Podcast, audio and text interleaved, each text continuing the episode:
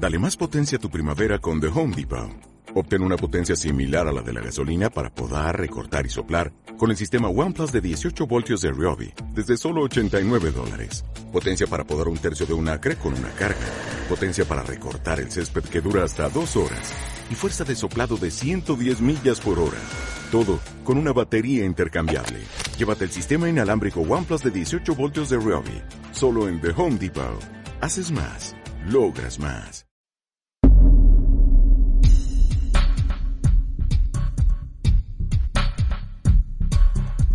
Mágica Vida Radio. El despertar de la conciencia.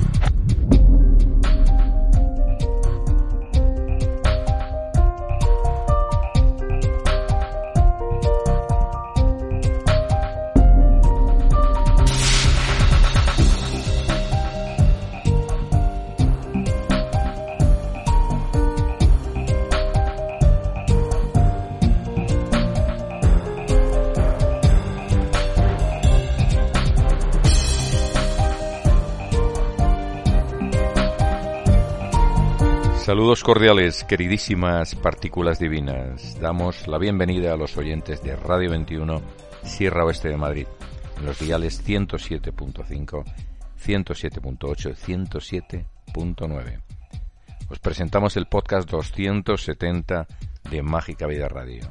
Comenzaremos con Griselda Flores Oliveros, presidenta de la Asociación Sin Ánimo de Lucro Sonrisas Sin Cáncer comprometidos con la lucha contra el cáncer infantil y con un objetivo principal, que ningún niño pierda su sonrisa. Ángeles Parra nos presenta Biocultura Barcelona 2022 y mucho más para un mundo más consciente.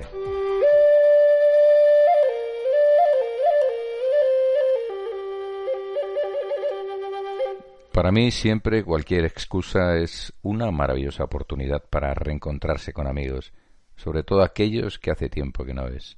A raíz de un vídeo que grabamos hace unos días en tono de broma y, y con danza incluida, con baile incluido, me llegaron mensajes de algunos de ellos que hace tiempo no sabía nada. Todo un regalo y una enorme alegría. Hoy uno de ellos, una de estas personas, uno de estos amigos, me hizo una preciosa visita para contarnos nuestras venturas y desventuras en estos últimos años, con enormes abrazos y besos incluidos, por supuesto. Todo sea por la amistad.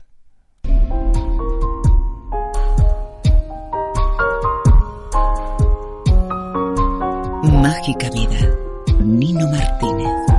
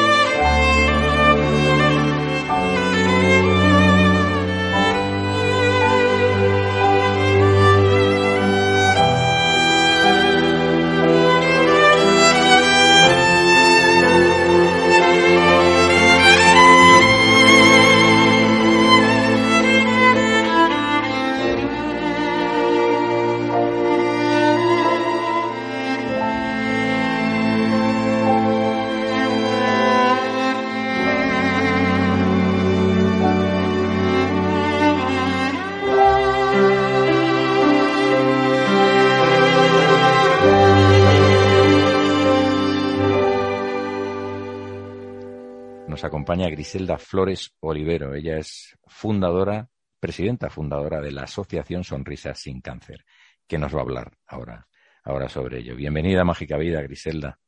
Muchísimas gracias por invitarme a tu espacio. Gracias a ti y gracias, que no se me olvide, a nuestra común amiga Esther Cantero que nos ha puesto en, contacto. Nuestra querida Esther, sí, sí. Guerrera, donde las haya. Además que colabora ha colaborado y, seguirá colaborando, espero, en Mágica Vida Radio.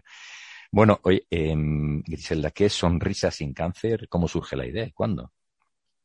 Pues eh, surge cuando me tengo que despedir de mi hijo con siete años en un hospital.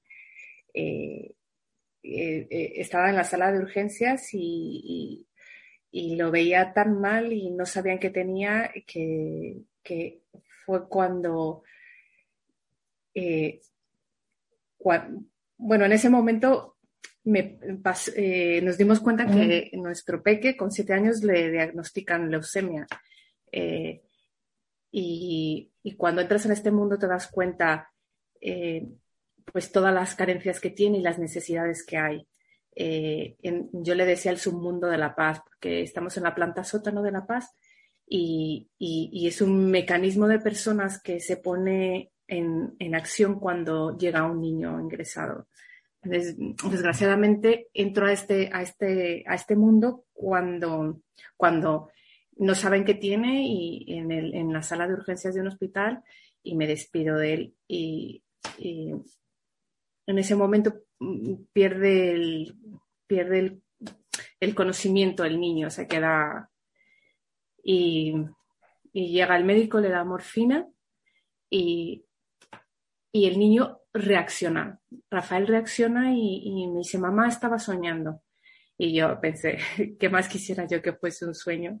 Y, le digo al médico, ¿lo ves como él a, algo le duele? No sabían que tenía. En ese momento le digo, él tiene, o sea, él tiene algo, o sea, le has dado esto y él, eh, porque ya llevaba un momento en que ya lo desconocía, ya llevaba un par de semanas que lo desconocía, era, era un niño como apagado, gris, triste y su personalidad no era esa. Es muy, era muy introvertido, pero, pero nunca, nunca era apagado. Y, eh, eh, y bueno, y en ese momento nos dice el médico que bueno, que ya sabían lo que tenía, eh, que era cáncer. Era la primera vez que nosotros escuchábamos esa palabra porque genéticamente no teníamos antecedentes de familia con cáncer. Eh, no teníamos conocidos, no, no, eh, no era genético, no era... Eh, fue, vamos, entramos en este mundo por la puerta grande, ni más ni menos que con una leucemia con, con, él. Y, y, ahí, y ahí fue cuando me fui empapando. Yo la verdad, este momento lo, lo viví con mucha esperanza, porque yo de haberme despedido, como te decía hace un momento, en la sala de urgencias, eh, de él porque no sabían qué tenía, yo lo veía mal, o sea, y, no sabía yo explicarles a los médicos. perdona, cuando, cuando dices despedido, pensabas que se iba a marchar, sí, se iba a morir. Sí, sí, sí, fue el, momento más doloroso de todo, de toda la experiencia. Ese momento en que no saben ni qué tiene, ni tal, eh, era, una, era una sensación de desesperación. Decía, él está mal, pero yo no sabía explicar qué era lo que tenía. Yo le decía, está apagado, está triste, pero yo estuve un, par de meses así, con, yendo de un médico a otro, ¿qué tiene? ¿Le duele aquí? ¿Le veían la espalda? ¿Le veían tal? No encontraban nada. Eh, y, y, y tantas veces fue urgencias que él no, estaba, o sea, ya ni caso me hacían, o sea, y, y, en ese momento le digo a la recepcionista, le digo, ¿tienes hijos? Le digo, sí, pues ven a ver el mío cómo, cómo porque me dijo que le dejase de dar la medicación y, estaba muerto de dolor. Me decía, mamá, eh, dame algo, mamá, que me duele, ayúdame, por favor, mi hijo con siete años. Y, cuando vuelvo de, con ella, ya no, ya no reaccionaba. O sea, ya estaba como, como dormido. Y perdóname que, que me emocione un poco porque... No, no me extraña. Es, muy pocas veces he hablado de este tema, pero para mí ese fue el día más doloroso. Y, y y vuelvo y ya no, ya el día no reaccionaba. Y, me dice, me dice, enseguida se mete la chica, le habla al médico y el médico me pasa a la consulta. Y, en ese momento le dan morfina porque era, porque tenía, porque estaba él ya, no reaccionaba mucho y, y, abre los ojos y me dice eso, mamá, creía que estaba soñando. Y le digo, yo, yo la verdad fue como, para mí, de en ese, momento en adelante, para mí fue como un regalo, porque yo ya me había despedido. O sea, cuando ella se fue a hablarle al médico, yo dije, no sabe ni lo que tiene y me ha tocado. O sea, me ha tocado como cualquiera le pudo haber tocado y, o sea, y en ese momento, pues, eh, yo la, como madre, lo único que pensaba era que no sufriese, porque momentos antes me, me pedía que le diera algo, porque tenía mucho dolor. Me decía, mamá, ayúdame. Entonces, para mí fue muy, muy, muy duro esa sensación de verle pidiéndome eso. Y, y a raíz de, de, en ese momento en adelante que dijo, tiene cáncer, pues para mí fue tener un nombre del enemigo, ya para mí era un, un, logro, porque yo me estaba despidiendo. Diez minutos antes. Y él con la morfina enseguida se levantó y como si no tuviese nada. O sea, se levantó mamá, estaba soñando y encima su carácter eh, es, es un niño súper positivo. Es, es, es, un, para mí es, es un regalo. Siempre le digo que es mi regalo de vida porque abre los ojos y me dice, mamá, y te aseguro que ahora viene la enfermera de color rosa. Y entra la enfermera y va de rosa. Digo, tienen que, como me dijo, tienen que pensar que no todo, a todos los niños nos gusta el rosa, porque no ponen verde y así. Y, nos comenzamos a reír porque entra la enfermera de color rosa y es así. O sea, para mí ya fue un, un, un regalo. Dije, cada día que pasaba era un regalo. O sea, era ir, ir, este, ir afrontando, afrontando cosas y era... Eh, eh, Se ha recuperado ya totalmente. Sí, afortunadamente sí tenemos la suerte de que está con nosotros y, es mi regalo de vida, es mi regalo del día a día. ¿Qué años tiene actualmente? Ahora tiene 11. 11 años. 11 me alegro muchísimo, de verdad. Sí. Me alegro muchísimo. Y a partir de ahí, entonces... Vamos al hospital, vemos el mecanismo que se, se activa en cuanto llega un niño con, con, necesidades de ser el ejército de médicos, ves que son los mejores médicos, que tenemos los mejores hospitales, que, que, que, necesitan medios económicos, eh, porque ellos toda la disposición la tenían, o sea, fue, eh, fue eh, por, para mí fue bastante eh, el alentador ver la disposición de todos los médicos, enfermeras, de la sanidad pública que tenemos, que no, que no, no escatimaban en tiempo ni, ni en, en, atender, o sea, en seguir el procedimiento y su tratamiento. Eh, y, y, surge ahí, fue cuando surge Sonrisa sin Cáncer, porque creo firmemente que, que necesitamos eh, darle voz a, estos niños. Eh, el cáncer infantil se considera una enfermedad rara, por lo tanto, eh, recibe poca o muchas veces nada en ayudas estatales por la incidencia, ni más ni menos que son 1.400 niños. Y, y, necesitan pues tratamientos más actuales, necesitan eh, terapias avanzadas para que este tipo de, tratamientos que son tan largos, en el caso de la leucemia, eh, normalmente pues son tratamientos de dos años, o sea, son tratamientos bastante largos, eh, que ellos les administran quimioterapias y esas quimioterapias son las que les hacen, les hacen las secuelas o... Y los efectos secundarios, claro. y, y una cosa, perdón, entonces, eh, desde Sonrisa sin Cáncer, a partir de ahí, cuando se crea, que, mm, ¿cómo, ¿cómo es vuestro trabajo? ¿Qué hacéis?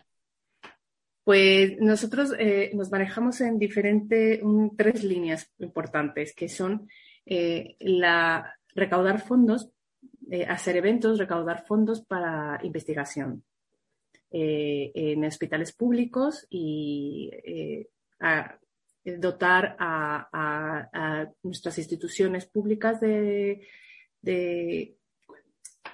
dentro de nuestras posibilidades de, maquinaria o,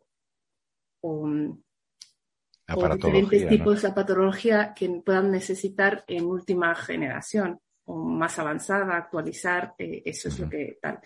Otra parte es la parte didáctica, la divulgación. Eh, ¿Por qué la divulgación? Porque cuando te encuentras con estas enfermedades, no hace, muy, no hace, no hace mucho tiempo escuchábamos hasta en las noticias, es una enfermedad larga y duradera, ha muerto de una enfermedad larga y duradera. Pues eso, eso ha acarreado muchos problemas en la sociedad. Eh, nosotros ahora mismo a nuestros saberes llevamos unos 1.400, no, 14.000 niños en charlas de concienciación. ¿Por qué? Porque antes del COVID llevábamos 7.000 y, y esos 7.000 pensaban que el cáncer infantil era, era mm, contagioso. Imagínate lo que puede acarrear si un niño piensa que es contagioso. Pensaban que era eh, muerte, era sinónimo de muerte. Eh, y, los niños son, eh, son transparentes, lo que piensan lo dicen. Y, y, cuando, cuando nos damos cuenta de que todo esto psicológicamente les afecta a los niños, todo, cuando hablábamos con, con los padres que, que, pasaban por lo mismo que nosotros, eh, coincidíamos en que cuando tú le dices al niño que tiene cáncer, pues pasa un duelo, ¿sabes? Porque él piensa eh, su, eh, su raciocinio es que va a morir, porque él es lo único que ha visto. nosotros con las charlas tratamos de, de, de hablar sin tabúes del cáncer. las estadísticas nos dicen que más del 80% de los niños se curan. Entonces, todo eso les vamos acercando, les vamos acercando la palabra. Y a un niño cuando es pequeño eh, son los mejores transmisores. Si tú le dices eh, a un enfermo de cáncer, porque cuando hablamos de cáncer en las charlas divulgativas no nos referimos solo al, cáncer infantil, hablamos del cáncer en general. Eh, les dices, no se pregunta a la persona que tiene cáncer por, simplemente porque el cáncer, como es una enfermedad rara, todo el tiempo estás, eh, una enfermedad larga, perdón, todo el tiempo estás hablando del tema. ¿Cómo se puede ayudar? Pues estando con ellos, regalándoles tiempo y les das información, pues preguntando quién dona, eh, cómo se dona sangre, cómo se dona médula. Depende de la edad de los niños, vamos un poco ampliando más o menos el tema. Esto sería, esto formaría parte dentro del, segundo epígrafe, vamos, el segundo blog, de, segundo blog, el segundo propósito, ¿no? ¿Y el tercero cuál sería? Ajá. Y, y, bueno, un poco les damos herramientas, damos herramientas e, e información eh, de todo lo que es la investigación, el cáncer, eh, para perder el miedo, hablar de la palabra sin tabúes y, y nos damos cuenta que los niños lo agradecen, tienen necesidad de saber quieren saber, porque eh, es como algo que no se toca, que no se dice, que... y bueno, y nuestra, en nuestro tercer pie y, no menos importante es eh, las familias y los niños, apoyar a las familias y los niños, familias con familias, contando nuestras historias, hablando de, de enfermedad, del paso, de, nuestra experiencia, de ayuda psicológica, de ayuda eh, date cuenta que son niños que muchos de ellos llevan dos años sin, volver al colegio, dos, tres, hay niños que llevaban hasta siete años sin volver al colegio, depende de la enfermedad que tuviesen. Entonces, es un poco eh, sentirte apoyada, darte cuenta, ah, bueno, ahora que eh, pasamos con lo del COVID, eh, yo nos damos cuenta lo que es vivir aislado. Pero ese sentimiento nosotros ya lo habíamos vivido, o sea, es estar aislado. Cuando estás con otros, eh, es, es, el ser humano, te sientes un poco más apoyado, pero cuando te sucede esta enfermedad tienes que vivir aislado y que eres uno de esos 1.400 en España, eh, es complicado, te da mucho miedo, o sea, te da miedo, las sensaciones, yo siempre lo describo como miedo, te da miedo de, de estar olvidada, de que, que, que, tú estés con esto no encuentren en el camino. Y de esta forma apoyáis, claro, en base a tu experiencia, a vuestra experiencia, que no os envidio de verdad, os envidio. En base a vuestra experiencia apoyáis a las familias y a los niños, ¿no? ¿Directamente en hospitales o cómo hacéis? Pues en grupos de familia tenemos grupos, eh, grupos y en hospitales y sí, principalmente en hospitales, sí. ¿En, en, varios, en muchos hospitales de, de, Madrid o de toda España? Eh, estamos en Madrid. Eh, ahora mismo estamos en, tenemos familia, eh, hay familias de varios sitios eh, y apoyamos eh, principalmente ahora en Madrid, pero estamos en, Málaga y en Sevilla. Estamos entrando en, hospitales en Málaga y en Sevilla y poco a poco vamos creciendo. la verdad estamos creciendo ah, bastante en poco tiempo. eso me gusta y no. Me gusta porque nos sentimos bastante apoyados, pero que siga creciendo la tasa es triste. Es triste Y, es triste más cuando nosotros hemos tenido la suerte de tener a nuestro hijo con nosotros, pero cuando le pones nombre y apellido al niño que se queda o a las familias que esperan o a las familias que hoy actualmente están esperando que, un, camino, porque hay muchas que no tienen caminos, ese camino que llegue, eh, pues lo, que nosotros hacemos es que vean que trabajamos y que estamos en ello, dando apoyo económico, que es lo que necesitamos. Y me imagino que tiene que ser duro porque habrá familias, las familias que pierden a sus niños, tiene que ser un acompañamiento muy duro, ¿no? Sí, sí, sí, sí. Terrible, vamos. Sí, tenemos voluntarios psicólogos que, bueno, ah, eh, normalmente, eh, es, aunque no lo, es, es, principalmente las familias que lo pierden, pero cuando estás en, dentro de, la vorágine de, del cáncer, es, es, muy, es muy duro, es muy duro. Nadie te enseña a estar en un hospital las 24 horas del día. Nadie te enseña cómo reaccionar cuando, date cuenta que un niño, por ejemplo, en el caso mío, que tenía siete años, son niños que tienen sus altas y, altos y bajos, pero eh, tienen ganas de jugar, de correr, eh, tal, y, estamos en unas salas de 20 metros, o sea, de 20 metros cuadrados, eh, 10 niños, eh, o en unas habitaciones. Ahora con el COVID no quiero imaginarme lo que pudo, lo que pudieron pasar muchas familias que no podían salir ni de las habitaciones. Nuestro consuelo y a mi hijo le gustaba muchísimo ir a su cole, que era dos habitaciones al lado de, la de él y donde se reunían cinco o seis niños de la planta al cole con nuestros magníficos profesores que se llamaban Eduardo y Sergio, que no lo recordaré siempre. O sea, que tenéis, además de psicólogos, perdona, además de psicólogos, tenéis profesores. Sí, dentro del hospital. Sí, para que ellos sigan teniendo como una rutina. Una rutina. Muchas veces no pueden ir por las quimioterapias o por los tratamientos, pero la gran mayoría.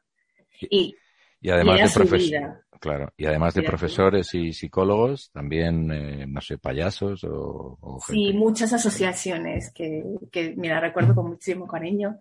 Eh, Acción, Los Payasos Sin Fronteras, muchísimas. Estuvieron, con nosotros hace dos semanas, entrevistamos a Pepe Villuela y estuvo con nosotros eh, Pepo, uno de ah. los integrantes de, de Payasos Sin Fronteras. Así que bueno, oye, es que bien que, estamos todos aquí. Oye, una, cosilla. Hablando de historias, hemos hablado hace un momento de lo, de lo duro que tiene que ser tener a un niño, pero también tendréis, eh, habéis tenido y tendréis seguro historias maravillosas de recuperaciones, ¿no? Y todo esto. Sí, sí, sí, la mía, simplemente mi regalo de vida, el regalo de vida que todos los días al amanecer le veo es, un regalo. Hay que seguir trabajando.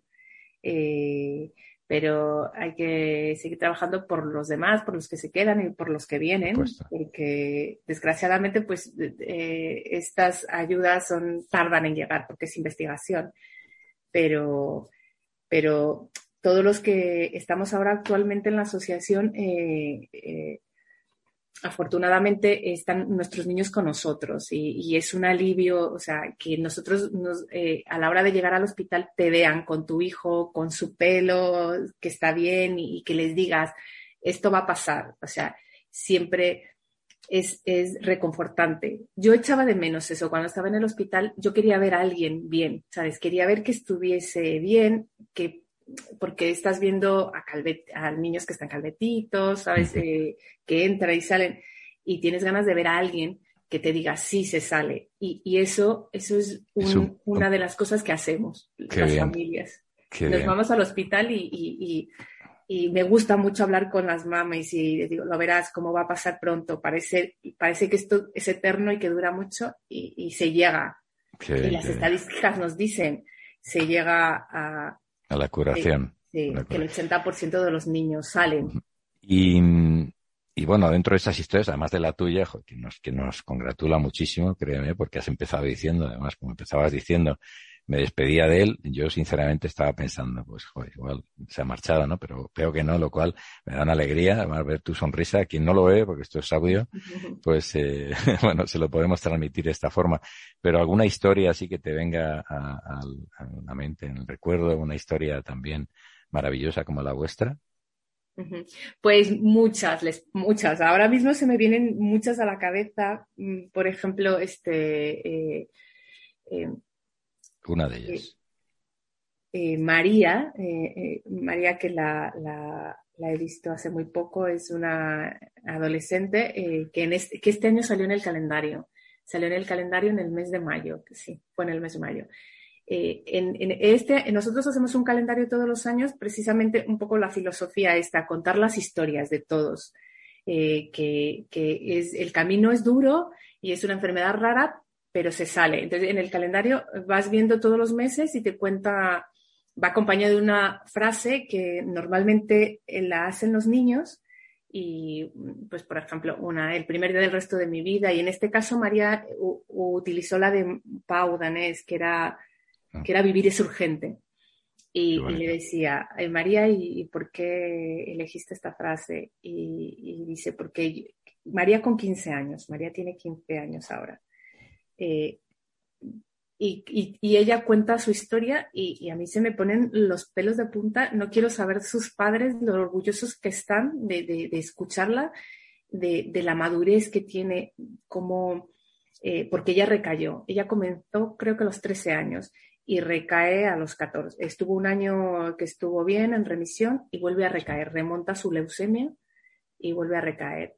y explica cómo ella, nosotros tratamos de disfrazar su mundo y que cuando están en el hospital lo pasen lo mejor posible y que estén lo más cómodamente posible, pero a la hora de escribir ella la carta, su historia, en el, en el calendario 2022 de este año, ella dice lo que, le lo, que, lo que le pasaba por la cabeza cuando el médico le estaba diciendo que había recaído y, crees que, que, no son tan maduros o que no se enteran de lo suficiente de las cosas y, y como ella, yo tengo ganas de vivir, decía ella, yo quiero vivir, yo yo no me quiero ir sin, luchar, ¿sabes? Eh, lo madura que era ella. Y, da gracias pues a la investigación, a nuestros hospitales, nuestros médicos, necesitamos apoyo económico. Y te lo ha eh, conseguido, entonces, ella, ¿cómo se llama? Y ahora, ahora ella está muy bien. María, me has dicho, ¿no? Sí, sí, María. Os invito a que conozcan nuestro calendario. O sea, todas las historias Sonrisas son muy bonitas. O sea, eh, toda, eh, eh, también de, de Daphne, una guerrera de, que comenzó con, con meses de nacida, ahora tiene dos años y poco, preciosa. le llamo la, mi, mi pequeña guerrera y así tiene su cuenta en Instagram porque es una campeona, lleva eh, una valiente, no sé, no sé si siete operaciones que su madre lo cuenta. Desde el nacimiento. Sí, sí, es una guerrera, o sea, como el ave fénix vuelve a renacer y con mucha fuerza y, sus padres, eh, pues el, verles con una sonrisa siempre. Yo eh, me admiraba mucho, Evelyn se llama su madre, siempre con una sonrisa, con un ánimo, una, o sea, un ejemplo. Es, un ejemplo de mujer. estoy, muy contenta. Y un ejemplo de bebé, de, y de dos familia, años. y de familia ah, entera. Bueno, pues de aquí un, un, beso muy grande para Dafne, para su madre. ¿Y tu hijo, por cierto, cómo se llama? Rafael, se llama Rafael. Pues también un beso para Rafael.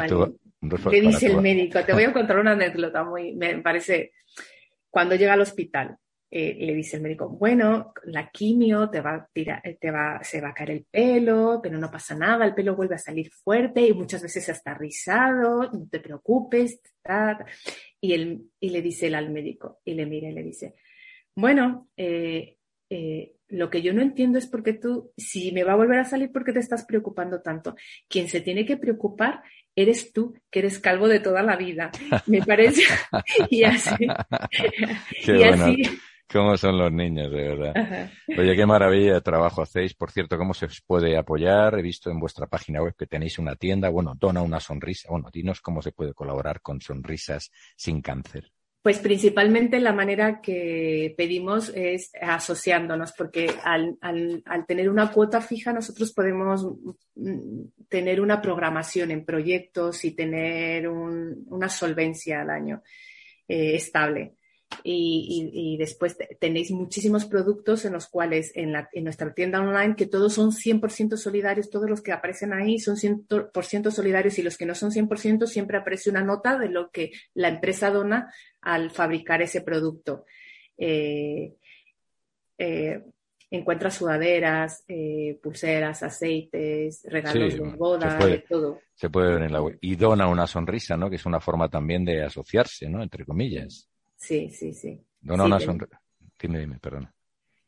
Pues sí, ahora tenemos un evento, eh, el evento más grande de la asociación que es 4.800 niños aproximadamente que han hecho sus charlas, lo que hablaba hace un momento, que para nosotros es muy importante no solo pedir dinero, sino comenzar a sembrar en la, sociedad, en la sociedad eh, lo importante que es la investigación, eh, lo importante que es perder el miedo a la palabra cáncer, porque si nosotros eh, entendemos que es una enfermedad y que con la investigación podemos acabar con ella, perdemos miedo y, perdemos, y, restamos problemas a esos 1.400 niños em, o a esos niños que vuelven después de sus tratamientos, porque eh, eh, estamos viendo las estadísticas y tenemos bastante, bastante problemática a la hora de que el niño vuelve. Vuelve quiere decir que recae, ¿no? Tiene recidivas en cuanto al cáncer, ¿eso te refieres? No, problemáticas en que en adaptarse a la sociedad. O ah, a, la vuelta a la sociedad, disculpa. Sí, sí, a la vuelta de que no haya pues discriminación por, por pues porque ha tenido cáncer, porque tal, pues, no es contagioso, no el, problema. El problema es que es contagioso, que creen que el cáncer es contagioso cuando el COVID, después del COVID lo puedes entender que asocien una cosa con la otra, pero antes del COVID no claro, eh, pero al fin y al cabo son niños, ¿no? Como tú bien sabes, y, y los niños eh, muchas veces el desconocimiento, la ignorancia, más siendo pequeños.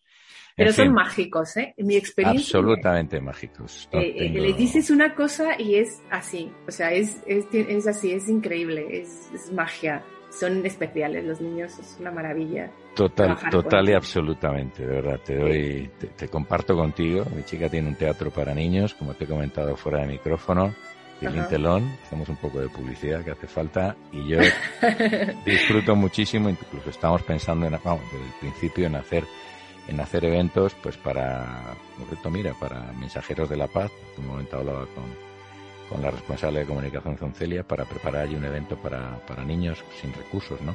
Y de esta forma también te lo traslado a ti si no sé, podemos pensar en algo, a ver qué se puede hacer que no estén en el hospital, incluso también, no sé, podemos pensar en algo para que vaya al hospital alguno de los artistas que va por allí, ¿por qué no? Así que bueno, de, ¿recuerdan la página web? Es eh, sonrisasincáncer.org. Eh, ahí encontraréis todas las maneras de colaborar eh, haciéndose socio, comprando nuestros productos o, compartiendo la información. Eh, nuestros, eh, hacemos normalmente muchos eventos al año, que también es una forma de colaborar asistiendo a nuestros eventos. Por supuesto, bueno, pues ahí, ahí tenemos la información, sonrisasincáncer.com. Que muchísimas gracias, Griselda, que un, un abrazo, un beso, muchas risas, muchas sonrisas para todos los peques que están pasándolo mal y para las familias, pero fundamentalmente para ellos mucha sonrisa, mucha risa, mucho amor. Muchísimas gracias a ti por darnos voz. Un placer. Por darnos este espacio y darnos voz. Un placer y, espero, ojalá llegue un momento en el que, que no tenga razón de existir sonrisa sin cáncer, porque eso significará que el cáncer en los niños ha desaparecido, ¿no? Gracias, Griselda. Un, abrazo. fuerte y enhorabuena a todo el equipo, a toda la familia de, de la asociación Sonrisa sin Cáncer. Hasta pronto. Un placer. Aquí estamos en lo que podamos serviros. Mágica Vida, un programa dirigido y presentado por Nino Martínez. Desde Mágica Vida sabemos que sin ti no sería posible seguir ofreciendo información independiente y libre para un mundo más consciente. Por eso queremos pedir tu ayuda para nuestro proyecto tu proyecto. Puedes hacerte socio del programa con una aportación económica, mensual o anual, o de forma puntual. Además, una parte de esta ayuda irá dirigida a diferentes proyectos sociales, humanitarios y solidarios. Y tendrás interesantes descuentos y promociones en centros de terapias, supermercados y tiendas ecológicas y naturales, herbolarios, librerías y tiendas especializadas, restaurantes saludables, cines, teatros y mucho más. Toda la información en www.magicavidaradio.com. Un mundo mejor es posible. ¿Te animas?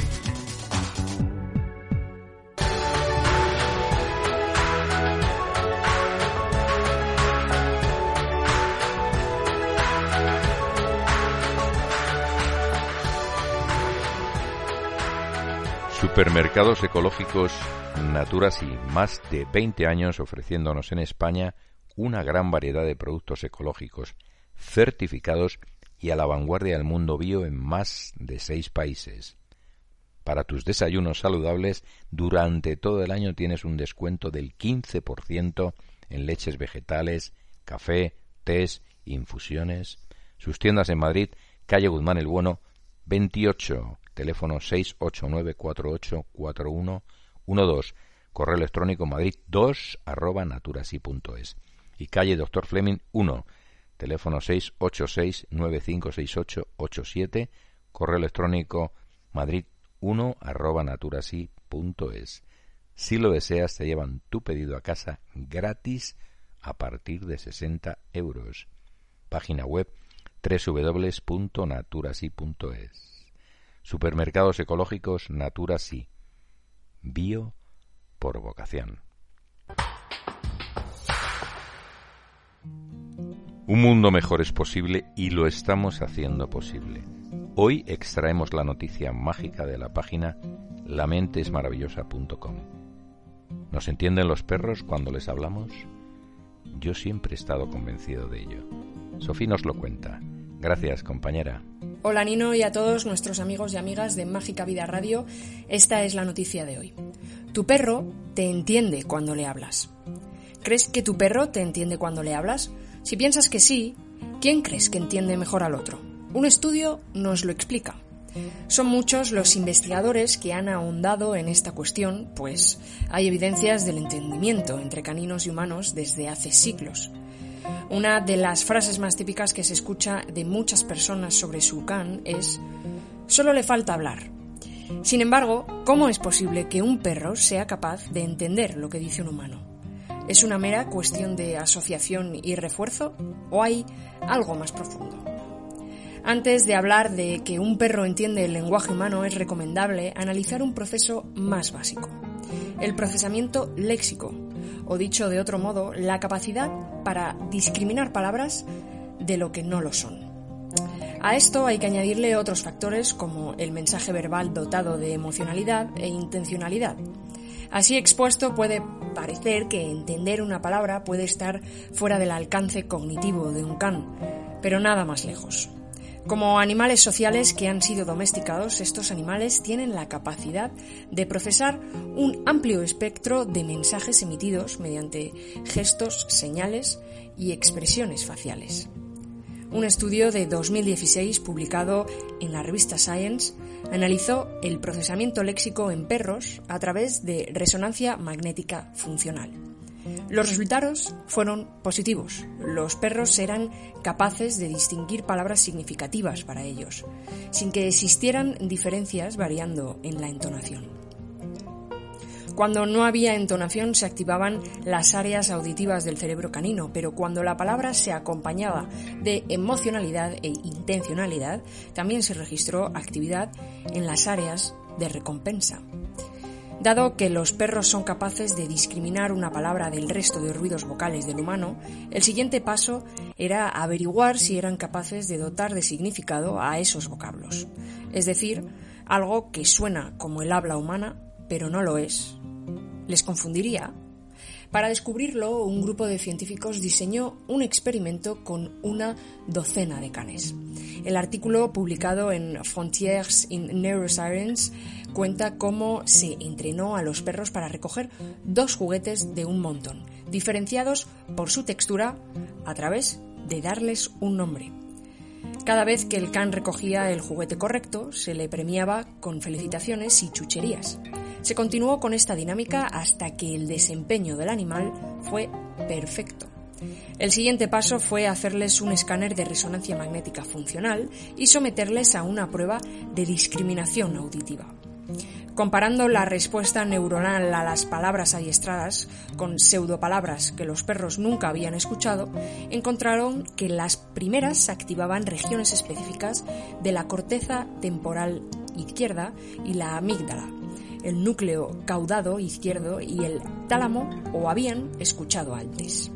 Por el contrario, las pseudopalabras activaban en mayor medida la corteza parietotemporal en ambos hemisferios, lo que indica que trataban de procesar algo que parecía una palabra, pero de la que solo entendían la entonación. Esto es la prueba de que la detección de palabras en perros es una realidad, ya que a nivel cerebral poseen regiones específicas para ello. Este fenómeno es posible gracias a la configuración cerebral del cerebro de los perros. Por ejemplo, su hemisferio izquierdo realiza un análisis de la voz, el contenido emocional del mensaje, los idiomas, sonidos y contenidos fonéticos conocidos para ellos. Además, los perros utilizan el hemisferio derecho para procesar ritmos, lenguajes y sonidos que no les son familiares. Este funcionamiento guarda algunas similitudes con el del cerebro humano. Mientras el señor presidente de España se reúne cordialmente con el rey de Marruecos, este país sigue vulnerando y destrozando los derechos humanos con el pueblo saharaui. Un verdadero horror que debe parar ya. Llevamos tiempo investigando al gobierno de Marruecos, que hostiga a activistas saharauis por defender el derecho a la autodeterminación del pueblo saharaui. Y ahora hemos conocido la historia de Sultana. Es terrible. En mayo de 2021, las fuerzas de seguridad marroquíes entraron en su casa, ataron con esposas y grilletes a su hermana y robaron el teléfono y el ordenador de Sultana. También detuvieron y torturaron a tres activistas que se encontraban en la vivienda. Dos días después, con el miedo aún en el cuerpo, decenas de hombres enmascarados de las fuerzas de seguridad volvieron a entrar en su casa y bloquearon su conexión a Internet. Después la agredieron, trataron de violarla y violaron a su hermana. Unos meses después se repitió la pesadilla. Decenas de agentes de las fuerzas de seguridad marroquíes, vestidos de civil, entraron otra vez en su casa a las cinco y media de la mañana y la violaron. Ahora, y desde noviembre del 2020, Sultana y su familia están en arresto domiciliario ilegal, porque las autoridades no les han enseñado ninguna orden de arresto o judicial, ni les han informado de los motivos de su detención. Solo les han dicho verbalmente que tienen prohibido salir de su casa. Firma esta carta urgente para exigir al jefe del gobierno de Marruecos, Achid Akanouk, que investigue lo ocurrido en casa de Sultana. Gracias por ayudar a Sultana, Olach Cacho, responsable de las campañas sobre Marruecos y Sáhara Occidental en Amnistía Internacional España. Campaña Ayuda a Sultana de Amnistía Internacional.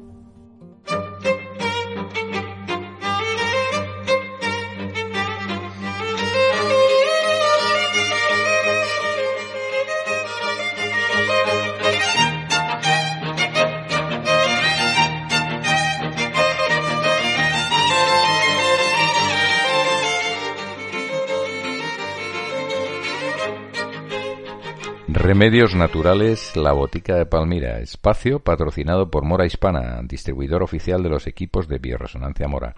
Nuestro alquimista preferido y magnífico terapeuta, Paco Calvin, nos habla hoy de una maravillosa planta medicinal como es el orégano y cómo realizar una pomada para calmar dolores reumáticos. Gracias, querido amigo. Siempre es un placer escuchar tus consejos. Hola, estimado Nino, apreciados amigos de Mágica Vida Radio. Hoy me acerco hasta vosotros con una planta de olor agradable y penetrante, de tallos cuadrangulares, rojos y erguidos, de unos veinte a setenta centímetros de altura, con hojas pecioladas, ovaladas y enfrentadas, y con racimos de flores de color rosa fuerte. Esta planta es utilizada comúnmente en cocina como especia y condimento, para legumbres, aceitunas y pizzas, por lo que, como ya habréis adivinado, se trata del orégano, Origanum vulgare. Pero como no me conformaba con que sólo se la conociera en la cocina, he querido presentárosla en todo su esplendor, con sus múltiples propiedades.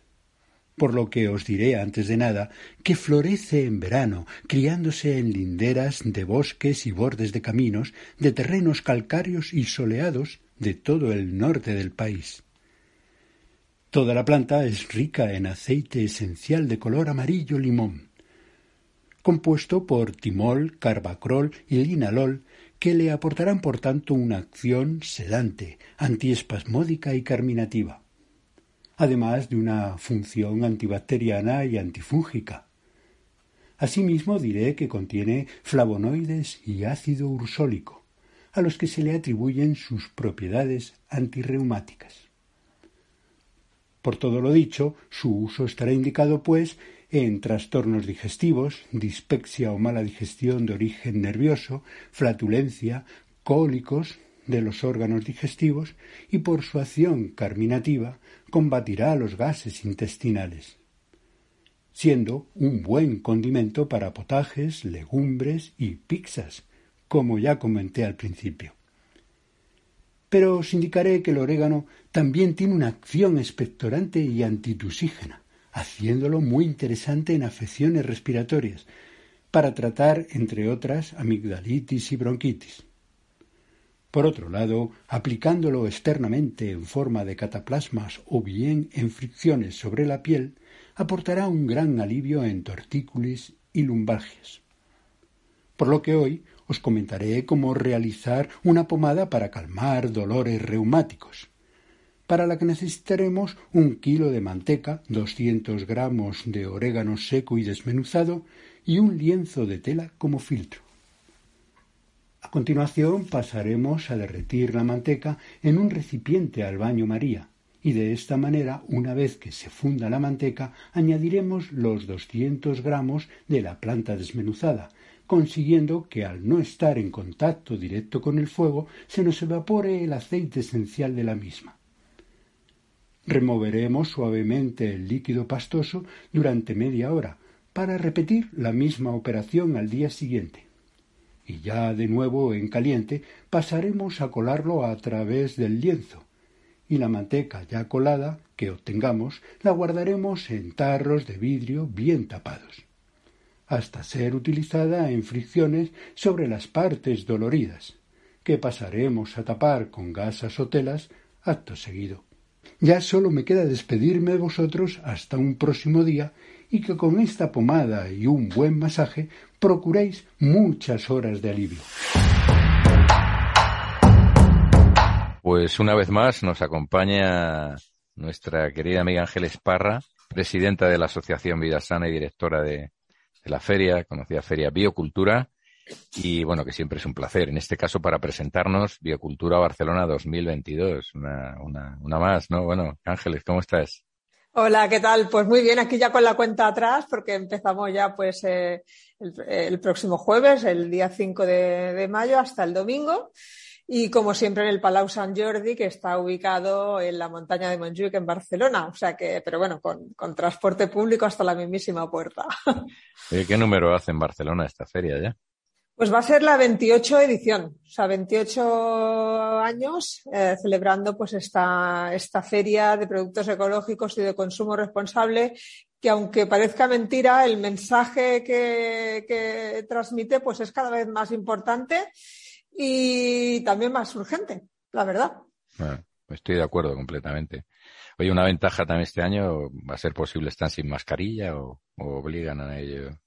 No, no, no, no, no, no hace falta mascarilla. Por supuesto, hay muchas personas que todavía no, no se la acaban de quitar por diferentes cuestiones. Claro que sí, eso solo ya es una cuestión personal, pero como normativa no es, eh, no es, eh, no es obligatorio llevar la mascarilla en, en eventos multitudinarios como, como es biocultura, que bueno, pues van a visitarla pues miles de personas en estos cuatro días, aunque también hay que decir que el Palau Sant Jordi es enorme, hay espacio de sobras, eh, circula el aire por todas partes, con lo cual no, no tengáis miedo que, que Biocultura pues va a cumplir con todos los, digamos, todos los requisitos para estar muy tranquilos y volver a esa, a esa normalidad sin dar ningún paso atrás.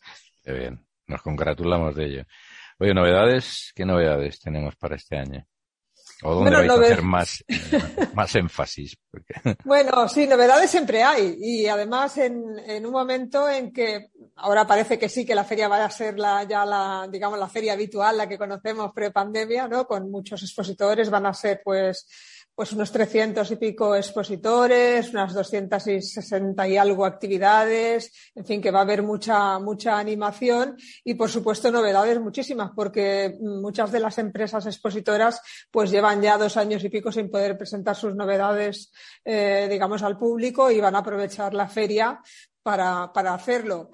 Eh, cosas a destacar, pues eh, tendencias, ¿no? Siempre hablamos de tendencias, ¿no? Pues ahora están proliferando mucho todos los alimentos que provienen de proteína vegetal, por ejemplo, eso es una de las tendencias ahora. Eh, que es interesante, ¿no? Independientemente de irse a, digamos, a los extremos, por decir así, como propone, digamos, el veganismo, el hecho de, aprender a consumir menos eh, proteína animal es beneficioso para, nuestro medio ambiente, para nuestro planeta y también para nuestra salud, con lo cual, pues, eh, la industria ecológica está haciendo, eh, digamos, muchas innovaciones en ese sentido y luego también en la programación de actividades, pues va a haber un montón de, de propuestas. Actividades, sí, como todos, como siempre en todas las ferias, un montón de actividades he visto que tenéis previstas, concierto, bueno, un poco de show cookings, todo un poco de todo, ¿no? sí, sí, sí, como decía, van a haber unas 260 y pico eh, entre las que va a haber, pues bueno, pues va a haber las habituales show cookings gastronómicos, es decir, pues esos talleres de cocina que nos van a presentar un montón de, propuestas. Eh, va a haber también eh, la zona de cosmética, la zona de talleres de cosmética ecológica, con un montón también de, bueno, de talleres de todo tipo. tendremos también eh, por fin, el Festival Mamaterra, después de estos dos años de pandemia, el Festival Mamaterra para público familiar, pues con, van a haber pues talleres de reciclaje, de semillas, de cocina, de cómo hacer pan, de juegos, de cine, en fin, que van a haber un montón de actividades para, para los pequeños que se van a concentrar en el fin de semana, en sábado y domingo. Y también, eh, digamos, como novedad dentro de lo que son las actividades, pues hemos eh, dedicado una de las, de las salas de actividades a la que le hemos llamado el manicomio, es decir, el lugar de los locos muy cuerdos, de aquellas personas que no quieren claudicar con, con, este mundo distópico en el que vivimos y que, bueno, pues hay una programación súper interesante con muchas mesas de debate de diferentes temas, con música, con baile, hasta con una hora de flautas para relajarnos y hacer la siesta si queremos. En fin, que va a haber un montón de, un montón de propuestas que bueno pues van a, darles a un poco también devolver esa alegría a la feria de que estamos en primavera, que estamos en el Palau Sant Jordi y que hay que disfrutar de un mundo ecológico pero también alegre y, dedicar pues eso pues esa nuestra atención a ese mundo también a esa cultura dentro de lo que es la producción ecológica. No, no, interesantísimo. Además, uno de los, uno de los debates que he visto que se organizan, que me, me parece muy atractivo, me encantaría ir, no, no creo que pueda, es sobre, es sobre el veganismo, precisamente, que tú hablabas, veganismo y consumo de carne, ¿no? es decir, ahí, cuéntanos un poco cómo va a ser el debate. Sí, este. sí, sí, este debate em, va a tratar de veganismo versus, le hemos llamado veganismo versus eh, ganadería extensiva ecológica. O sea, no nos vamos a, los extremos de la ganadería intensiva, que ya sabemos todos, que, bueno, lo saben hasta los ministros, que es malo, ¿no?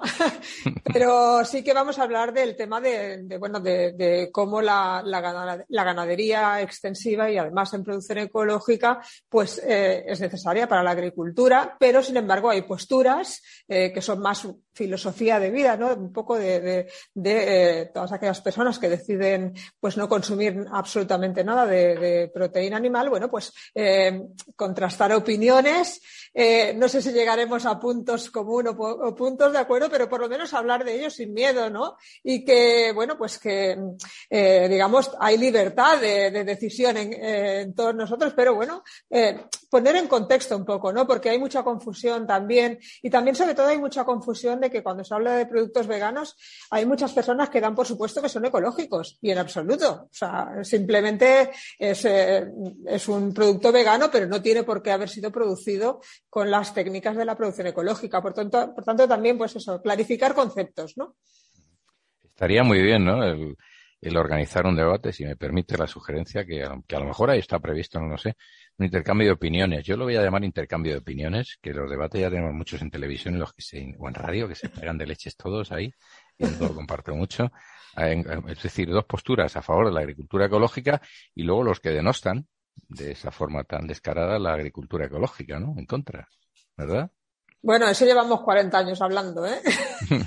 sí, No, no, hablando sí, quiero decir ahí. hablando y bueno, sí, sí, sí, y, bueno, y, lo, eh, eh, nosotros no, en biocultura no hemos organizado nunca ningún encuentro de productores, por llamarlos así, convencionales y ecológicos, porque es que no les queremos dar más, más micrófonos a, a, estas personas o empresas o industrias que deciden seguir produciendo como lo, lo, están haciendo, eh, cargando los productos que proceden de esos tipos de producción de, productos que son tóxicos, que no son buenos para nuestra salud, que no son buenos para nuestro medio ambiente. Así que sí, eh, les invitamos a participar en, los conocimientos que en biocultura se aportan para que empiecen a, a hacer cambios ¿no? y que empiecen en esa transición a lo que ahora se llama eh, transición ecológica sostenible, pero sin confundir tampoco. ¿no? Eh, la transición hacia la producción ecológica tiene unas reglas y unas normas muy claras y no vamos a confundir con un montón de denominaciones que, bueno, pues que de alguna manera mm, no están protegidas, se inventan, se utilizan como marketing y hay un montón de, digamos, de, maneras de llamar a, los alimentos, en este caso, bueno, pues que no están controlados, ¿no? Por tanto, nosotros hablamos de producción ecológica, que es la única, que tiene una certificación y un reglamento que la protege. Y ya que hablas de esto de, en relación a lo que estábamos hablando, ¿Qué, les dirías a la gente que no conoce, que no conoce la feria para que se animaran a ir a la feria? Yo creo que te he hecho alguna de la pregunta, no sé, pero bueno, ¿qué les dirías? Imagínate que, yo mismo, ¿no? Que te, oye, ¿qué es esto de la feria de biocultura? ¿Qué, qué proponéis con esto de la ecología y el tal, tal? ¿Qué, me dirías?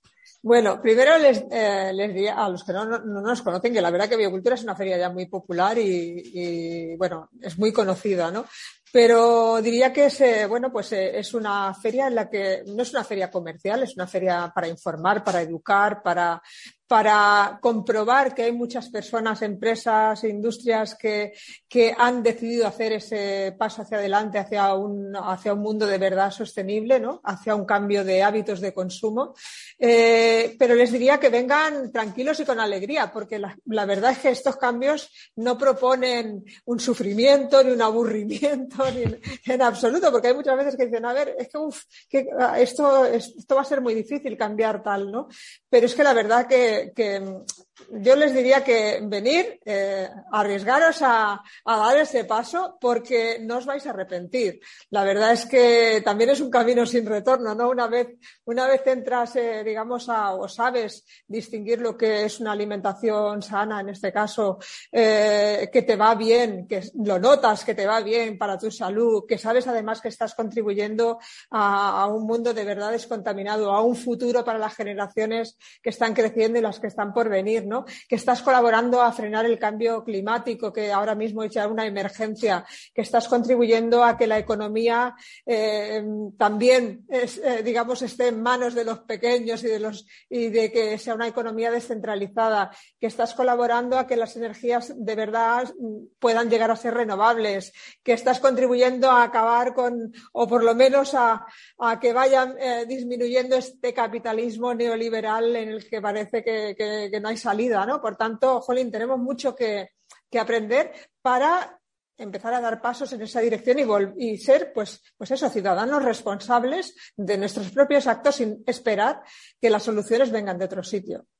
Me habrías convencido, ¿eh? Sí, ¿crees que sí? a mí sí, yo creo que sí. Bueno, igual, no soy objetivo, no lo sé, porque sabes que llevo muchos años apostando por lo que tú estás diciendo, pero desde luego una parte de mí se quedaría pensativa y diría, oye, pues igual es verdad que tenemos que hacer, tenemos que probar esto, a ver qué pasa, a ver qué nos cuentan, ¿no? Sí, y también eh, hay que decir que cada vez más gente joven está reflexionando al respecto. Ya no estamos hablando de un discurso eh, de carrozas, por decirlo así, de, ya gente más adulta, sino que muchos jóvenes están eh, reflexionando y reaccionando en esta dirección. Y la verdad que esto, pues, eh, bueno, pues, pues nos alegra un montón porque, bueno, pues, pues genera una confianza de que las cosas pueden cambiar, ¿no? Por supuesto. Bueno, Ángeles, ya te he dicho que me va a ser muy complicado acudir este año, así como el año pasado me escapé, me encantó veros, estar allí con diferentes amigos, amigas de, de, muchos, muchos stands y disfrutar de la feria. Pero de cualquier modo, pues eso, como siempre, os deseo muchísimo éxito, que lo merecéis y que nos lo, nos lo merecemos todos, ¿no? Pues sí, pues os esperamos en el, ya sabéis, en el Palau San Jordi desde el jueves 5 hasta el 8 de mayo. El horario es todo, el día, o sea, desde las 10 de la mañana hasta las 8 de la tarde, sin interrupción, o sea, que veniros sin prisas a pasar el día y a disfrutar de, esta primavera ecológica, porque la verdad que va a ser un tiempo fantástico, seguro, y vamos a disfrutar muchísimo. Y además ah, tenemos una zona en el exterior, pues también para relajarse, para, para comer sano en la zona de food trucks, que siempre pues se agradece un montón. Qué bien. Pues las entradas, por cierto, en la página de eh, cómo se pueden conseguir para aquellos que todavía no estén al tanto. Sí, eh, las entradas eh, jueves y viernes la entrada tiene un coste de 3 euros y sábado y domingo de 5 euros. O sea, imaginaros, con tres euros podéis asistir a un montón de conferencias, a cine, a, conciertos, a, debates de todo tipo, a visitar la feria, en fin, que es que, bueno, es un precio absolutamente popular, asequible, a, digamos, para todos los bolsillos. Y eh, toda la programación de actividades, eso sí que os recomiendo que os miréis la página web, porque está la programación de actividades, a lo mejor decidís ir un sábado o un viernes y, luego, ay, es que el domingo era justamente lo que más me interesaba. O sea, miraros, prepararos la visita, porque están ocurriendo tantas cosas al mismo tiempo en la, en, la feria que a veces se nos puede pasar algo que nos podría interesar más. Y las entradas las podéis comprar de forma anticipada si queréis, ya están a la venta en la página web de Biocultura y si no, pues directamente en las taquillas de la feria. Biocultura.org. Eso es. Ángeles, muchísimas gracias. Gracias a Cristina, que siempre nos prepara las entrevistas. Así que bueno, un abrazo muy grande si nos veo, que, vaya francamente bien. Gracias, gracias, Lino. Nada, un placer. Hasta pronto. Nos vemos. Suerte, hasta luego. Biocultura, la mayor feria de productos ecológicos y consumo responsable, celebra Biocultura Barcelona 2022. Más de 300 expositores, ecogastronomía, ecoturismo, ecocosmética, conferencias, talleres, show cookings, conciertos. Cambia el mundo, consume bio y local. Te esperamos en Biocultura Barcelona del 5 al 8 de mayo. biocultura.org Mandala Ediciones nos ofrece libros, música y vídeos para la difusión de la medicina natural, la ecología y el crecimiento personal. Mandala Ediciones. mandalaediciones.com.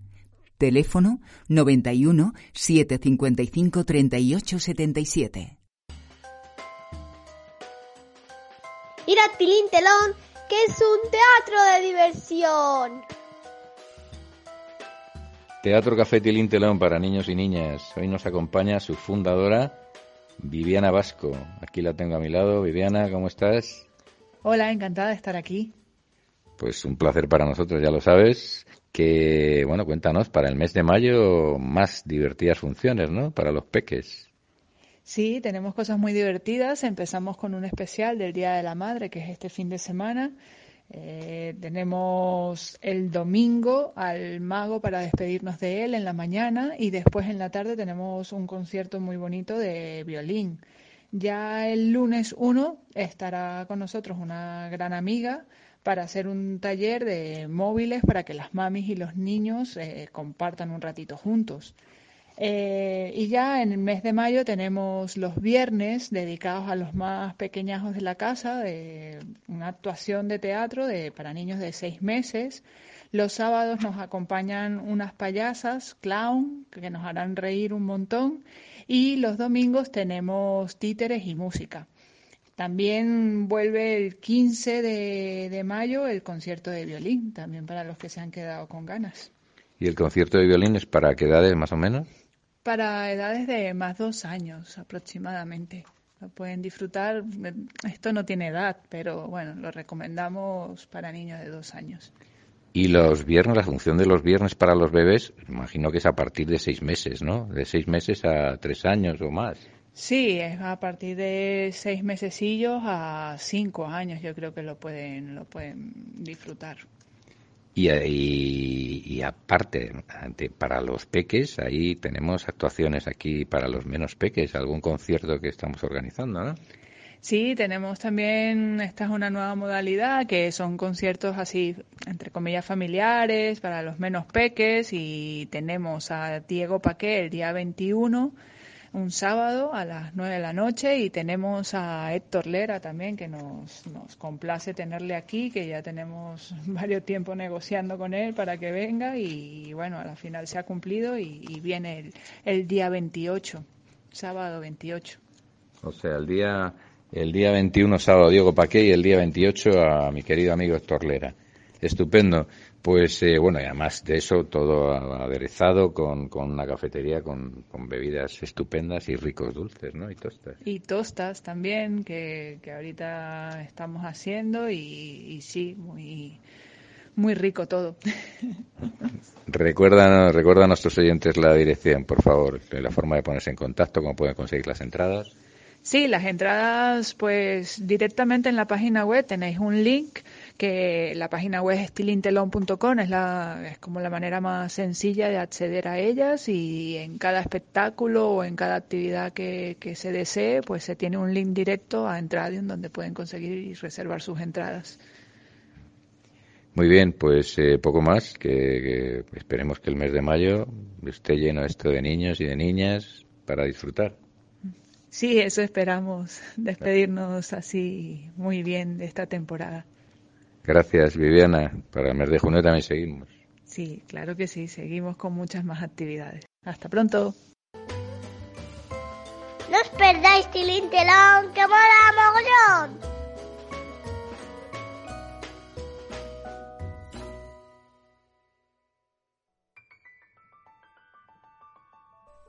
Vamos despidiendo el programa de hoy con un cuento de Jorge Bucay, La tristeza y la furia. Dice así. Había una vez un estanque maravilloso. Era una laguna de agua cristalina y pura donde nadaban peces de todos los colores existentes y donde todas las tonalidades del verde se reflejaban permanentemente.